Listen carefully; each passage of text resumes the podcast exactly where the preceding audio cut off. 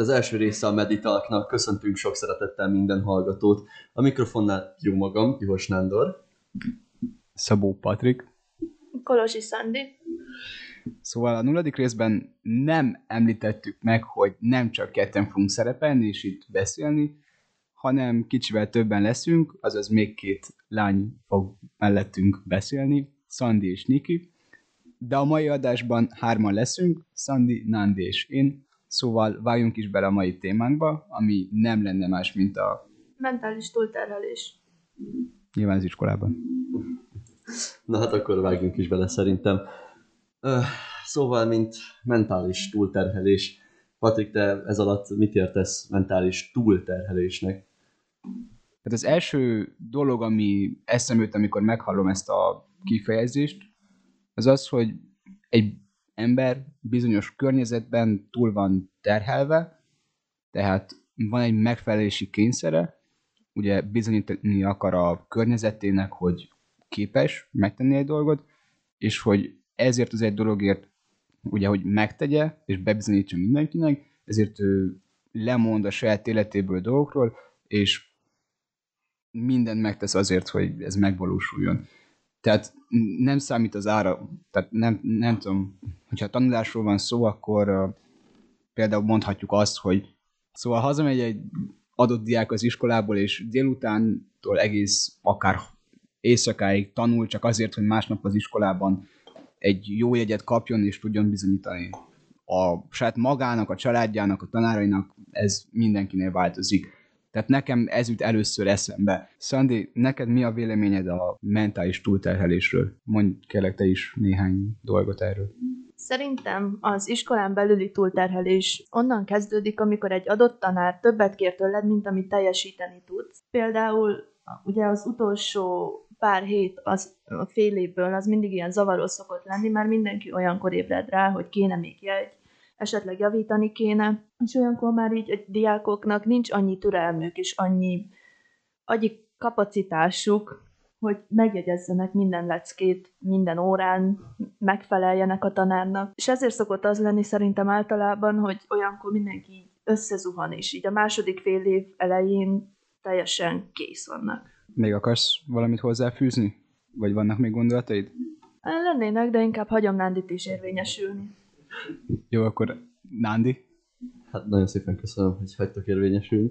Hát egyébként ez egy, ez egy uh, elég komoly téma, de mint mondtam, én nem nagyon, tehát én, én egy lusta ember vagyok, én nem gondolom úgy magamat, hogy, uh, hogy én nagyon stresszelve lennék. Én nem stresszelek rá a dolgokra, én próbálom nyugodtan felfogni az egészet, de egyébként ez, amit te mondtál, Szandi, hogy ugye így fél év végén, mikor mindenki rájön, hogy úristen, öt kéne legyen, és a gyerekeknek csak kettő van, ez tényleg egy, egy, egy nagyon nagy hiba a tanároknál, de alapból szerintem az, hogy a tanárok nem veszik figyelembe a többi tanár terveit. Mármint, hogy hogyha például egy héten írunk töriből, románból és magyarból, aztán pedig azt mondja, nem tudom, az angol tanár, hogy na most írjunk, és hiába mondjuk meg neki, hogy mi már három tesztet írunk ezen a héten, vagy akár azon az egy nap, őt nem érdekli, és szerintem itt kezdődik az a probléma, amikor a gyerekeknek már kicsit túl sok. Jó, szóval szerintetek a mentális túlterhelés a középiskolában csak is kizárólag tanulásra vonatkozik, vagy vannak még más olyan tényezők is, amik kiválthatják ezt, vagy, vagy előidézik, vagy értitek, mire gondolok? Szerintem a baráti körök is kiválthatják, hogyha az adott illető diák összeveszik velük, vagy hirtelen történik valami otthon, és akkor csatlakozik hozzá még a középiskolás teher, és így az együttes így, az egész egybe, az eléggé kikészíti az idegeit.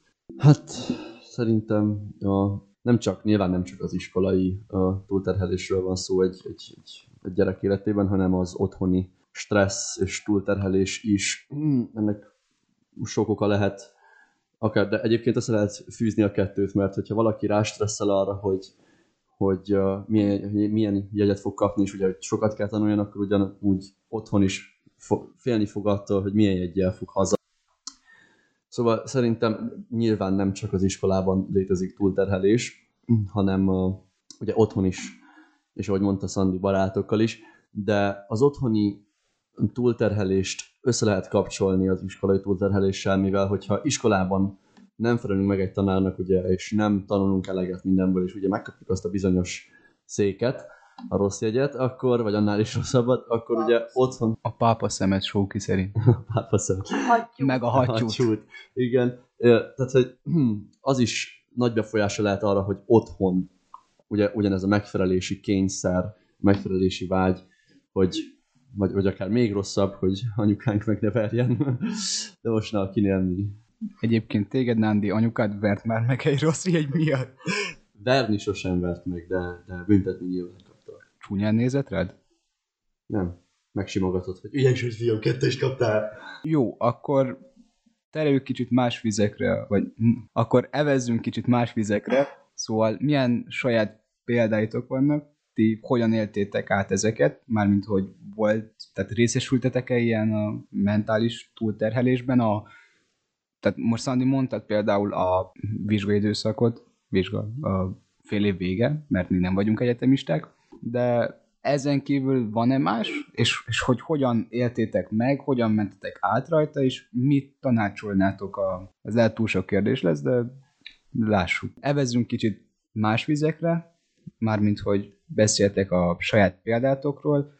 Szandi ugye említetted, hogy a fél év vége, de ezen kívül, hogyha volt már részed bármilyen mm, mentális túlterhelésben, és beszéljünk kicsit arról, hogy hogyan vészeltétek át, vagyis hogy vészeltük ezt át, milyen tanácsaitok vannak, és lényegében mit tudunk csinálni egy ilyen helyzetben, a tanuláson kívül. Mm, saját példaként általánosítok, mert valószínűleg így mind, a többség nagy része az át tudja érezni, hogy ugye amikor van egy probléma otthon, és azzal kezd fel, hogy te úgy jössz be az iskolába, hogy már eleve túl vagy terhelve így az iskolán kívül, és még társul hozzá pár fél évi vagy felmérő, és ugye vannak egyes tanárok, akik kipécéznek, olyankor így nagyon megrendíti a diáknak az önbizalmát is az, hogy ő nem teljesít jól. Személyes példaként nekem így, majdnem az egész fél évben mit telik. Nekem általában mindig a fél év végén szoktak ilyen túlterhelő heteim lenni az iskolában. Ugye olyankor mindenki nagyon sokat kér, nagyon sokat várnak tőlem, és nekem ez egy ilyen önbizalomromlás azon a perió, abban a periódusban, mert ugye mindenkinek meg akarok felelni, kész vagyok mindent bemagolni, csak azért, hogy jó jegyet kapjak, de ez így hosszú távon nagyon kimerített engem személyesen. Bocsi, szóval mik a jelei ennek a mentális túlterhelésnek nálatok? Szóval ez nálunk, mármint én és Nándi ugye egy padban ülünk, és az osztálytársaink, például Patrik meg tudja mondani, hogy a hét három negyedében aludni szoktunk. Ez igaz. Mármint ez ilyen lazább órákon, ami ugye nem érettségi tantárgy, nem fontos, jövőre talán már nem is lesz. És így az első jel szerintem az, amikor már valaki túl fáradt ahhoz, hogy figyeljen. Nem arról van szó, hogy nem érdekli az adott tantárgy, csak nem bírja felfogni. Jó, szóval még egyszer nem vagyunk expertek a témába, se nem pszichológusok. Egyszerűen a saját tapasztalatainkat mondjuk el, szóval nem kell a mindenképpen, lehet, hogy nálad hallgatónál más, másképp jelentkeznek, ez ránk vonatkozik. Nándi, meg Szandi. Nem kell bunkózni ezért. Hát igen, egyébként ez mint így első jel egyébként nagyon jó, nagyon jó példa volt, hogy ugye amikor már eleve... Mi? Fáradékonyság. Igen, fáradék. Tehát, hogy, na. Igen, egyébként az első példának elég jó volt, mert ugye ez, a, ez az egész, hogy már az a tantárcsa, ami érdekel, már arra se tudsz odafigyelni, mert, mert annyira ki vagy merülve. Legyen ez mentálisan, vagy, vagy akár lelkileg is, de a lelki izé, ez nem. Tehát ez az alvással, ez egy nagyon jó példa volt. Igen, a, jól mondta Szandi, általában a, hát ilyen 70%-nak, hát 70%-ban a hétnek ö, aludni szoktunk. Ez legyen akár fontos is, fontos óra is, vagy, vagy kevésbé fontos óra is. Most ezt elég nehéz így bemondani, hogy melyik a fontos óra és melyik a nem fontos óra, de ezzel arra gondolok, hogy például román érettségi tantárgy, magyar érettségi tantárgy, és van, amikor már azon is annyira fáradtak vagyunk, hogy, hogy, hogy inkább aludnánk. És igen, ez, ez az első legnagyobb jele annak, hogy mert túl sok volt az, amit, az, ami, az, ami eddig volt, tehát hogy nem feltétlenül csak arról van szó, hogy teszt és fél év vége, hanem itt alapból az, hogy neked minden órára, óráról órára kéne készülni, mert ugye sosem tudhatod, hogy mikor feleltet a tanár. Jó, nyilván vannak olyan kedves tanárok, akik ezt megértik, és, mond, és azt mondják, hogy minden teszt előtt szólni fognak, és nem csinálnak ilyesmit, hogy na, minden órán felelünk. De egyébként ez lenne az elvárás. Most az, hogy a tanárok, pár tanár ezt megérti, és megold, megpróbálja megoldani, az egy dolog, de vannak olyan tanárok, akiket ez, ez, ez, ez egyáltalán nem érdekel, és azt mondja, hogy minden órán felettetek valakit, és, és, ez, és ez nagyon, nagyon, nagyon agyroncsoló egy, egy gyerek számára. Nekem a kérdésem az, hogy volt-e olyan, hogy ezért, tehát a mentális túlterheltség miatti egy orvoshoz forduljatok, itt gondolok pszichológushoz, vagy hasonló dolgok, vagy hogy egyszerűen otthon ezt megbeszéltétek, és hogy tényleg ez egy, egy jelenlévő fact, egy tény, hogy van ilyesmi, de nekem az kérdésem arra vonatkozik, hogy mit csináltok, és hogyan jöztök ki ebből, és... Uh... Szóval saját példának egyébként felhoznám, mert egyébként most jut eszembe, most fel, felhoztál egy nagyon régi emléket az agyamból, hogy nekem egyébként, hát jó, egy négybe, egy négybe volt egy uh, eléggé komoly problémám azzal, hogy uh, én nem tudom, én mindig is egy ilyen problémás író voltam, én mai napig csúnyán írok nagyon, és ez uh, azért van egyébként, mert egy négyben, nem tudom, nem tudom pontosan melyik osztályban, egy, egytől négyig, valamelyik, hmm, valamelyik tanárom, most tanítónénim, mert kettő volt, nagyon-nagyon gyorsan diktált. És és én ezt gyerekként, ugye mivel ilyen nagyon gyorsan diktált, tehát volt egy két tanítónénim, és az egyik a kettő közül nagyon-nagyon gyorsan diktált. És ez nekem gyerekként uh, nehéz volt, mert ugye akkor tanulsz meg konkrétan írni, és nekem egyszerűen annyira rosszul esett, hogy nem tudom fenntartani azt a, azt a sebességet, elkezdett hányingerem lenni, lázam, és be voltam pánikolva. Egy pánikrohamként írnám le épp inkább, mint hogy más. Annyira komoly volt, hogy uh, anyám muszáj volt elküldjön pszichológushoz, hogy megnézessék, hogy, hogy beszéljek vele, hogy, hogy mitől is lehet ez, hogy, hogy én konkrétan fizikailag mutatom ki azt, hogy nekem, nekem, nekem bajom van. Ugye láz és, és hányinger, és elég komoly volt, mindegy.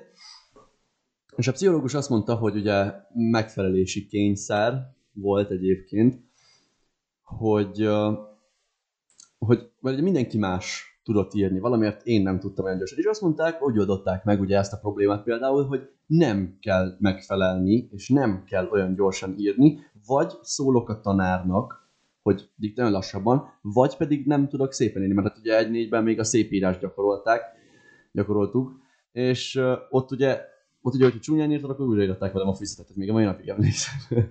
és uh, mikor szépen írtam, akkor nagyon-nagyon lassan írtam. És, és ez egyébként segített nekem, a, ugye a pszichológus ezzel, hogy, hogy nem kell szépen írjak, elég, hogyha lassan írok, ugye anyukám ezután beszélt a tanítónénivel, hogy uh, vagy diktáljon lassabban, vagy pedig uh, ne írassa újra velem minden alkalommal a füzetet. És volt egy másik problémám, 5-től 8-ig, amikor a, ez a stressz konkrétan, ugye én már akkor is aludtam nagy részt az órákon, ez egy, egyébként ez egy nagyon bad habit, ne csináljátok, mert sokkal jobb, hogyha figyelsz olyan, és nem tanulsz otthon, mint hogy egyiket is csinálod. Saját tapasztalat egyébként. Tehát inkább figyeljetek olyan, és akkor nem kell tanulni, és bizony, hogyha van olyan jó memóriátok. Na mindegy. 5-8-ig volt egy olyan problémám, hogy mikor nehéz volt a lecke, és nem értettem, akkor ugye mindenkivel van ez az alap anxiety, amikor nem mer visszakérdezni a tanárnak. Szorongás. Szorongás, bocsánat. Hát volt, mindenkiben megvan ez a szorongás, nem, nem is mindenkivel, de bennem bennem volt, hogy nem kérdeztem vissza, mert mikor már negyedjére is visszakérdeztem a tanárnak, és már csúnyán nézett rám, akkor hm, nekem nem, nem, nem, volt, nem esett olyan jól, hogy megkérdezzem még egyszer. És akkor például az, az volt nagyon előnyben, hogy haraptam az ujjaimat, és rágtam a körömet, de nem csak a körömet, hanem a bőrömet is a köröm körül. De viszont ez annyira komoly volt, hogy amikor húsba rágtam, és elkezdtem vérezni az óra közepén, és nem egyszer, főleg matek órán, ezért vagyok filón egyébként, tehát, hogy nem tudom, ez nekem egyébként a stressz, míg érdekelt, ugye, az óra, és az, hogy jól tanuljak és minden, addig nagyon komolyan kijött rajtam az, hogy, hogy nekem meg kell felelni, és nekem tanulnom kell, és nekem írnom kell, és nekem fel kell fogni, nekem vizsgám van, és a vizsga is egyébként ez, hogy mindenkibe belérakják a félelmet 8 vizsga és 12-es vizsga előtt, szerintem a legrosszabb ötlet, amit csinálhatnak a tanárok, vagy, az, vagy a szülők. Igen, de azért fontos legyen egy érettségid, és kell hangoztatni azt, hogy mennyi minden múlik ezen, hogyha sikerül-e vagy sem, és nyilván nem a legjobb módszer, de valahogy kell tudosság a tanárok azt a diákokkal, hogy vegyék igenis komolyan, mert, mert az életük múlik rajta. De Szandi, neked hasonló dolog van? Vagy történt az életedben? Mm, velem is történt pár megfelelési kényszer, de inkább a szülők felé, mint a tanárok felé, még kisebb koromban. Ugye szerintem már ott elkezdődött a megfelelési zavar, amikor ugye a gyereket beiratják első osztályba, és megtanítják írni. Ott már elkezdődik az, hogy ugye ő úgy kell írjon, mint az átlag. Hogy olyan szépen, nem szabad elroncsa, ugye nekem nagyon sokat, nagyon csúnyán írtam régen, és mindig kitépték a lapot. És vagy három évig bennem volt az a sírógörcs, amikor csúnyán írtam, hogy most valaki jön és kitépi. Igen.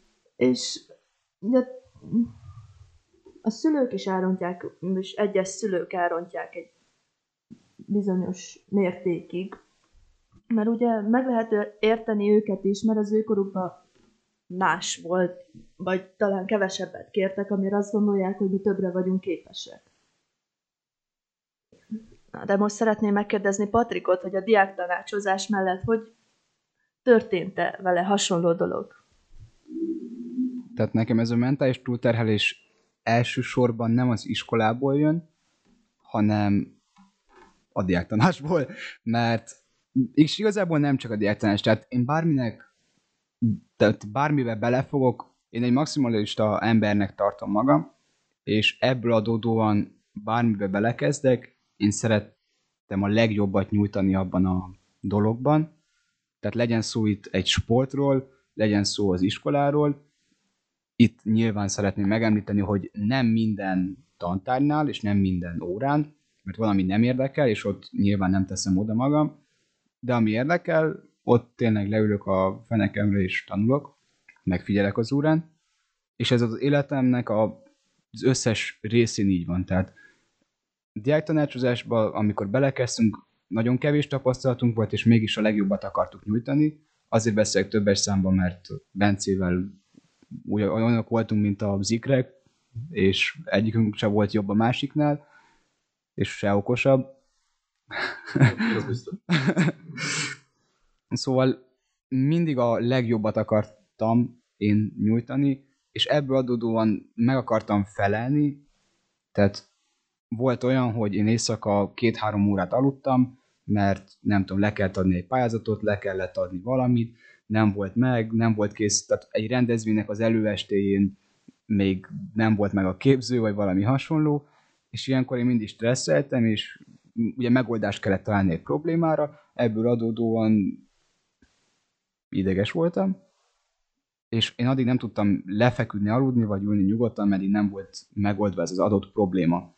És ez igaz például a fotózásra is, tehát én dolgozgatok mostanában fotózgatok, és hogyha van egy munkám, én azt mindig minél hamarabb be akarom fejezni, hogy a kliensnek is jó legyen, és egy viszonylag rövid idő alatt megkapja a képeket, és itt is nyilván a legjobbat akarom nyújtani, ebből adódóan mindig van egy nem tudom, nem szorongás, vagy, tehát nem félsznek mondom azt, hogy vajon jó lesz-e, mert van annyi önbizalmam, hogy tudom, hogy jól fogok teljesíteni, csak egyszerűen valamiért túlterhelem mindig magamat, és ez az egészségem, tehát például az alvás rovására megy, vagy a tanuláséra. Nagyon sok esetben volt olyan, hogy kellett volna tanulni, mert másnap teszt volt, de én nem tanultam, mert nem tudom, dolgom volt. Ettől függetlenül egy jó tanulónak tartom magam, csak akkor abban a szituációban, abban az adott helyzetben nem tudtam maximálisan teljesíteni, például egy felmérőbe, vagy egy vizsgán, vagy hasonló dolog. Tehát nekem, mondom, még egyszer, elsősorban nem az iskolából jön, és még egy nagyon fontos dolog, nem egy saját magam miatt van ez, mert teszek magamnak egy mércét, egy elvárást, ami nem egy külső hatás miatt jön létre, hanem egyszerűen én szeretném ezt megvalósítani, és nem tudom, tehát hogyha még egy konkrét dolog, megegyezek a klienssel, hogy két héten belül megkapja a képeket, akkor én be akarom fejezni öt nap alatt, mert mert ne, tehát nem külső hatás, egyszerűen magamnak szabom meg ezeket. És visszatérve gyerekkoromban, nekem amúgy nem voltak ilyen traumáim, nekem más traumáim voltak. Szerintem mindenkinek vannak gyerekkorából rossz emlékei, a jók mellett. De a lényeg az, hogy nekem a tanítónével nagy rész jó emlékeim vannak, de én mai napig csúnyán írok. Tehát nekem akárhányszor tépték ki a lapot, én nem tanultam meg szépen írni. Most is, tehát Erik mondta, ő egy osztálytársunk, hogy hieroglifák, amiket lát a füzetembe, de hát ez van, most én ki tudom olvasni, ennyi elég. Igen, egyébként ugye én se írok még mindig szépen, nekem is pont ugyanezeket mondták eddig minden osztálytársam szinte, de egyébként arra vissza akarnák térni, amit mondtál, hogy egyébként ez a megfélemlítés konkrétan szükséges a, arra, hogy te felkészülj a nyolcadikos vizsgára, valamint a bákra. Én ezt nagyon ellenzem, mert azt az embert, azt a gyereket, aki magabiztos, még azt is ö, el tudják kedvteleníteni, el tudják bizonytalanítani, el tudják bizonytalanítani azzal, hogy ha nekik ez nem sikerül, akkor az mennyire rossz lesz. Én ugye sose voltam nagyon jó tanuló, vagy átlagos tanuló vagyok, egy 7-es, 8-as, 6-os, 7-es, 8-as tanuló vagyok, és ö, én ugye nagyon rossz voltam matekből, ezért is jöttem filóra, mert én paralel voltam mindig is a matekkel, mindig. Párhuzamos. Párhuzamos. Úristen, paralel. Na. Ö, ezért is jöttem filóra egyébként. De, hát ugye a, azért jöttem filóra, mert a matek az, az, az, nekem soha nem ment, és ugye anyukám is ö, beiratott engem nyolcadik előtt egy évvel külön matek órákra. És engem ugye ez is stresszelt egyébként, mert ugye láttam azt, hogy hiába próbálkozom, nem elég az, amit én nyújtok, mert még kell külső segítség is, azaz külön órák matekre, és ez annyira rosszul esett, hogy nem is segített. Tehát, hogy én, hát szégyen vagy nem szégyen, matek 8 vizsgán nagyon alacsony egyet írtam, nem mondom meg, hogy mennyi, mert nem szabad, de nagyon alacsony egyet írtam. És ez, hogy rá is félemlítenek a gyerekre, ez egy nagyon rossz megoldás, mert az, aki magabiztos, és tudja, hogy tudja, annak lehet, hogy elveszik minden egyes kedvét, minden életerejét, azzal kapcsolatban, hogy ő tovább tanulja, mert fél, mert nem tudja, hogy az, amit ő tud, az elég, pedig egyébként tudja.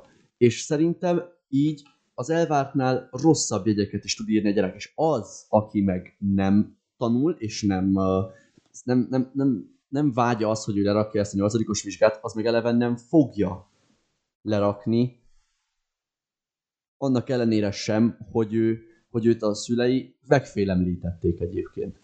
Ugye az okos tanuló, akinek van maga biztossága abban, hogy ő átmegy, az ennek csak a rovására megy az, hogyha valaki egy szülő megfélemlíti.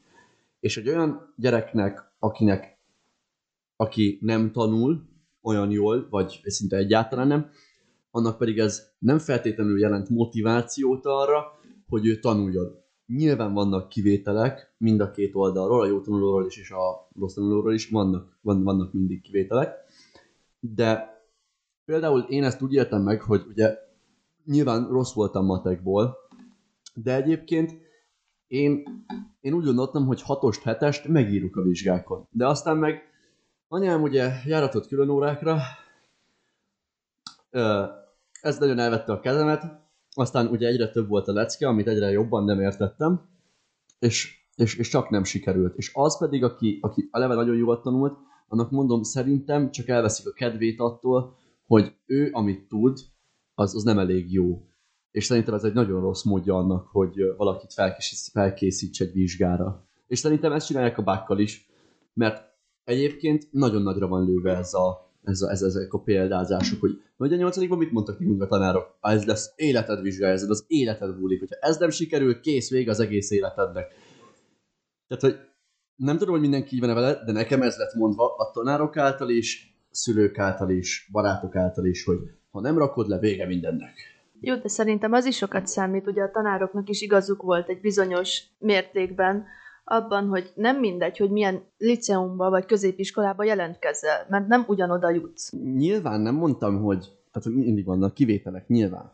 Ez is, egy, ez is abba tartozik, hogy, hogy nyilván egy gyerek még nincs honnan tudja nyolcadikba szerintem, hogy neki milyen iskolára van szüksége, hogy ő most Adi, vagy Eminescu, vagy uh, Vuja, vagy Szent Laci, ezek, ezek és, és ugye nyilván a Zeminescu és az Adi a toppon van az iskolák között, mert na hát nem, nem azért mondom, nem, egyáltalán nem akarok ellenszenvet csinálni, csak tényleg a jegyek, a jegyek és a bejutási jegyek nyilván a román szakon az Zeminescu-ba nagyon jó, tehát hogy ilyen 8-9. És nyilván elég sokat bukhatsz rajta, hogyha a 8 vizsga nem sikerül egyébként, de szerintem ezt nem kell ennyire komolyan venni, és komolyan kell venni, de nem ennyire, hogy, hogy ha ezt nem írod meg, akkor kukás leszel. Nem leszel jó semmire. Mert attól még, hogy te Szent Laciba vagy, vagy Eminescu-ba, tanulni ugyanúgy tudsz mind a kettőbe. Ez így igaz? Tanárcikő. Igen, de mégis uh, fontos az, hogy tehát szerintem a nagy része a nyolcadikos diákoknak tudja, hogy mit akar. Legalábbis én tudtam, az, az akkori osztályomnak a nagy része is tudta, és ez nem egy olyan dolog, tehát ugyanúgy, mint az egyetemmel, nem egy olyan dolog, ami, tehát ez a döntés életedben, amit, amit meghozol nyolcadikban, vagy érettségi után, hogy milyen iskolában folytatod tovább, ez nem egy végleges döntés, ezen még tudsz változtatni, és szerintem... Szerintetek mi lesz a következménye? Itt térjünk vissza egy kicsit a mentális túlterhelésre. Egy idő után, egy bizonyos idő után mit hoz, mit hoz maga után? Hát ugye én mondtam ezt, a, ezt a, az 1-4-es példámat, hogy egyébként ez egy idő után, mert ugye ez nem egyből jelentkezett, tehát nem egyből, amint elkezdtem írni, hopp, láz és hányinger, hanem ez egy idő után, tehát hogy szerintem ilyen harmadik, negyedik körül lehetett őszintén, mert ugye ez ki kellett alakuljon, és szerintem ez a következménye, hogy, hogyha te stresszelsz, és, és folyamatosan nyomás alatt vagy, akkor, akkor egy idő után már így az, az agyad is elkezd egy kicsit roncsolódni konkrétan szerintem, hogy túl sok, és egyébként kimaradsz dolgokból, mert ugye mondtuk az alvást is, akkor is a stressz miatt vagy kimaradva az egészből, mert te annyit stresszel, és annyira fáradt és annyira le vagy épülve, hogy neked muszáj pihenned, és ezért kimaradsz az olyan órákból, ami lehet, hogy pont érdekel, és szükséged lenne rá az életben egyébként.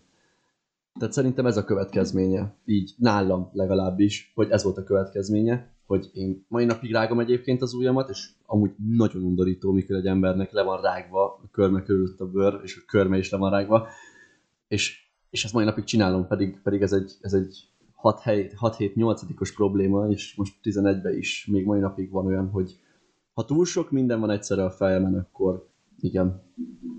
Oké, okay. szerintem ismétlen, ez csak saját vélemény, de a kiégés. Tehát például én, amikor nagyon sok rendezvényünk volt egymás után, tehát amikor nagyon sok rendezvényünk volt egymás után, akkor én is éreztem azt, hogy na jó, nekem muszáj aludjak, nagyon-nagyon szükségem volt rá, muszáj időt töltsek magammal, és muszáj valami mással foglalkozzak, mint például a szervezés, a tanulás, nem tudom, képszerkesztés, ez mindenkinél más, amiben ugye hosszú távon a kiégés. Tehát nem lehet sok ideig ezt uh, csinálni. Tehát azért van például a vizsgaidőszakok is, nem tudom, meg van szabva egy bizonyos időszak, nem tudom, két-három hét, egy hónap akár, de utána kell egy kis lazítás. És tehát a következő mindenképp a kiégés, amikor folyamatosan fáradt vagy, nem tudsz úgy koncentrálni, legalábbis nekem ezek jelentkeztek, amikor úgy éreztem, hogy túlterhelem magamat, és lényegében szerintem ez a legrosszabb, tehát ennél, vagy hogy mondjam, lehet akár kórház, vagy hasonló, tehát uh, mentális zavarok is jelentkezhetnek ezután, szóval van hova süllyedni ezzel, éppen ezért kell egy idő után abba hagyni, de ez már a következő, hogy hogyan lehet változtatni ezen. De Szandi, szerinted milyen következményei lehetnek még a túlterheltségnek? Szóval, ahogy mondtam az elején, szerintem az önbizalomromlás is egy elég fontos következménye az egésznek. Mert ugye, amikor valaki nincs megelégedve a saját teljesítményével, olyankor érez egy süllyedést egy olyan irányba, amiből nagyon nehéz kimászni. A jobb esetben ugye vannak olyan ismerősei, barátai, vagy talán a szülőkkel is meg tudja beszélni, és segítenek rajta, kiírják pár napra, hogy kipihenje magát. Rosszabb esetben meg eltelik jó pár hét. Vagy hónap és év. igen, egy eléggé nagy probléma, de hogyha már mindenki elmondta, hogy mik a következmények és mi a problémák, akkor tényleg térjünk át arra, hogy, hogy szerintetek akkor ezekre a problémákra és ezekre a dolgokra, ezekre a, hogy is mondjam, kiégésekre, valamint az én példámban fizikális zavarokra, stressz alatt lévésre mi a megoldás egyébként? Hogy például neked, Patrik, mi volt az, ami ebben neked segített, hogy te ne legyél többet stresszes, és ne legyél ilyen nyomás? Mm, túlzás ennek jelenteni azt, hogy ne stresszelnék akár mai napig, vagy hogy megváltozott volna az életem, teljesen így egy 180 fokos fordulatot vett volna, elmondhatom azt, hogy nekem az segített, hogyha tartottam egy kis szünetet. Tehát például nagyon sok rendezvényünk volt egymás után, nagyon sok helyen meg kellett feleljek, ugye iskola, fotózás, edzés, rendezvények, mert ugye mindig volt ez a kényszer, hogy be akarom bizonyítani saját magamnak, hogy képes vagyok rá, és nekem az segített leginkább, hogyha tartottam egy hétvégét, amikor semmivel nem foglalkoztam, csak magammal, és most mondanám azt, hogy olyan dolgokat csinálok, amiket szeretek, de ezeket a dolgokat is szeretem, csak egyszerűen túlzásba vittem, és megszabtam korlátokat, hogy mit és hogy csinálhatok. Tehát én azt tudnám javasolni mindenkinek, hogy tartson akár egy napot, egy napszünetet, amikor tényleg kipiheni magát, alszik, eszik, kinek mi segít, kimegy a barátokkal, és ez a másik nagyon fontos dolog, hogy amikor én ennyire elmélyültem valamiben, nem igazán foglalkoztam a barátaimmal, vagy a kapcsolataimmal egyszerűen. Tehát minthogyha elfelejtettem volna őket, és csak az érdekelt, hogy bebizonyítsam magamnak, hogy képes vagyok, nem tudom, megszerkeszteni 600 képet három óra alatt, vagy 5 óra alatt, hasonló. És uh, három Red bull sikerült, de nem ajánlom senkinek.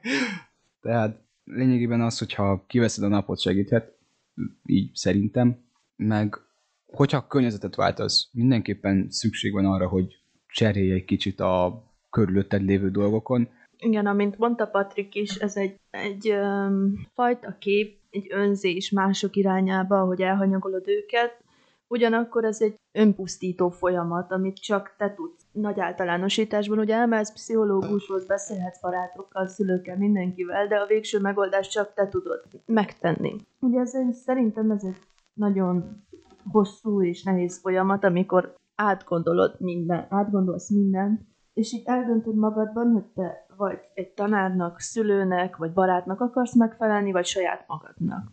És amikor már, állít, amikor már elértél arra a szintre, hogy már csak saját magadnak akarsz megfelelni, onnantól kezdődik a felépülés. Persze ez a saját véleményem, ugye mindenkinek más, hallgassuk meg például Nándi, mit gondol erről. Jaj, te jó. Hát egyébként igen, ez, ez, ezt a szünetet aláírom, hogy ez nagyon jó tesz egyébként. De ugye én, mint uh, egy nagyon lusta ember, én nem csak egy szünetet tartom, hanem én többet is egymás után folyamatosan. Én nem ajánlom egyébként azt, amit én csinálok, de akkor is el fogom mondani, mert lehet valaki segít. Szerintem semmire nem szabad rástresszelni, még akkor is, hogyha nagyon fontos. Mert hogyha rástresszelünk, az nem segít semmin. Hogyha tudod, hogy töriből felelsz, akkor, akkor tanulj. tanulj, de pont annyit, hogy, hogy ne, kap, hogy ne bukj meg. Szerintem, de szerintem, hogyha a dolgokat nem feltétlenül száz százalékig akarjuk megcsinálni, az egy, az egy nagyon, hát nyugtató dolog konkrétan. Mert hogyha tudod, hogy tehát, hogyha te eldöntöd magadban, hogy neked nem kell tökéletesnek lenni, az egy nagyon jó dolog. Mert nem fog kelleni mindenből tökéletes legyél, nem érzed majd azt, hogy neked mindenből tízes, mindenhol jó, mindenben a legjobb kell lenni, hanem nem, nyilván nem is azt mondom, hogy ah, épp hogy, hogy csak meg legyen csinálva, mert az se jó. De én például így sokkal nyugodtabb vagyok, és sokkal, hát végül is igen, sokkal nyugodtabb vagyok így, hogy nem akarok mindent a legjobban és, a leg, és a minden patent száz százalékra megcsinálni, Nyilván ez egy, ez egy rossz dolog is egyébként, ezért mondtam, hogy nem kell az én tanácsomat megfogadni, ez az én saját véleményem, és ez az én módom arra, hogy ne stresszáljak, stresszeljek ennyit. Szerintem ez egy, ez egy nagyon jó módja annak, mert nyilván még mindig rágom az ujjamat, mint mondtam, a stressz miatt, de már nincsenek azok a zavarok, mint egy, egy négyben, mikor hány inger és láz egyszerre. Az elmúlt, nyilván pszichológus segítségével, mint mondtam, de, de szerintem ez is rásegített az, hogy én hogy fogtam fel ezek után, ezek után a dolgokat, azt, hogy nem muszáj mindig a legjobbnak lenni. Tehát összességében elmondhatjuk azt, hogy nem jó a maximalizmus, és a minimalizmus sem, legalábbis vannak pró és kontraérvek, tehát meg kell találni egy arany középutat, és ezen kell járni. Kell tudni azt, hogy mikor legyél minimalista, és mikor az ellentétje, és mikor ne csinálj semmit. Tehát nem tudom, csak feküdni és nézni a plafont, és nem szabad semmit se túlzásba venni, vagy valami hasonló lenne a konklúziója az egész beszélgetésnek. Szerintem fontos szünetet tartani, még akkor is, mikor nem vagy túlterhelve. És akkor ez nem megoldás, hanem megelőzés. Na hát ezek nagyon komoly fogalmak. Ja, nagyon komoly. Az egy filó. Na jó, akkor egy utolsó tipp tőlünk, mint a szerencsétlen diákoktól. Szandi, fogalmaz meg, kérlek. Az lenne, hogy nem szabad beletörődni, és nem szabad úgy felfogni, hogy igen, én ez vagyok. Mert ugyanakkor, ahogy Patrik is ugye maximalista, és hogy kihozza mindenből a legjobbat, néha oda kell tenni magunkat, amikor úgy érezzük, hogy muszáj. És néha meg nem szabad elfogadjuk azt, hogy mi nem vagyunk elég jók valamihez. Még egy valamit hozzáfűznék a témához, hogy eleve, hogyha van opciótok, akkor ne vállaljatok magatokra mindent, mert az is nagyban segíti azt, hogy te kiég, hogy mindent magadra vállalsz, mert igenis lehet nemet mondani, jó, ezt nyilván nem arra mondom, hogy tanulj meg a törit, nem, nyilván nem, hanem például nekem van egy barátom, barátnőm, aki rendszeresen megy önkénteskedni, és úgy megy önkénteskedni, hogy egyébként neki nincs semmi ideje. Ő tanul, jól tanul, dolgozott is nyáron, a suli közben már nem nagyon, vigyáz, vigyáz a testsúlyaira, és még eközben ugye volt ennél a nem akarok hülyeséget mondani, de azt hiszem, hogy gyerekeknek csináltak programokat, ingyen, ugye, mert önkéntes, és ez neki annyira mínusz volt, mert ugye elvett az idejéből, és tehát a konklúziója ennek is, hogy ne vállaljatok magatokra olyat, amire tudjátok, hogy nincs időtök, vagy esetleg úgy gondoljátok, hogy lehet, hogy lenne rá időtök, de lehet, hogy már túl sok lenne. Osszátok úgy az időtöket, ahogy nektek kényelmes, és mondjatok igenis nemet pár dologra. Akkor rakjunk is pontot ennek az adásnak a végére. Köszönjük szépen a figyelmeteket. Következő részek megtalálhatóak ugyanitt a YouTube csatornánkon, valamint Spotify-on, és kövessetek a minket Instagramon is, a link a leírásban. És szia puszi, hello!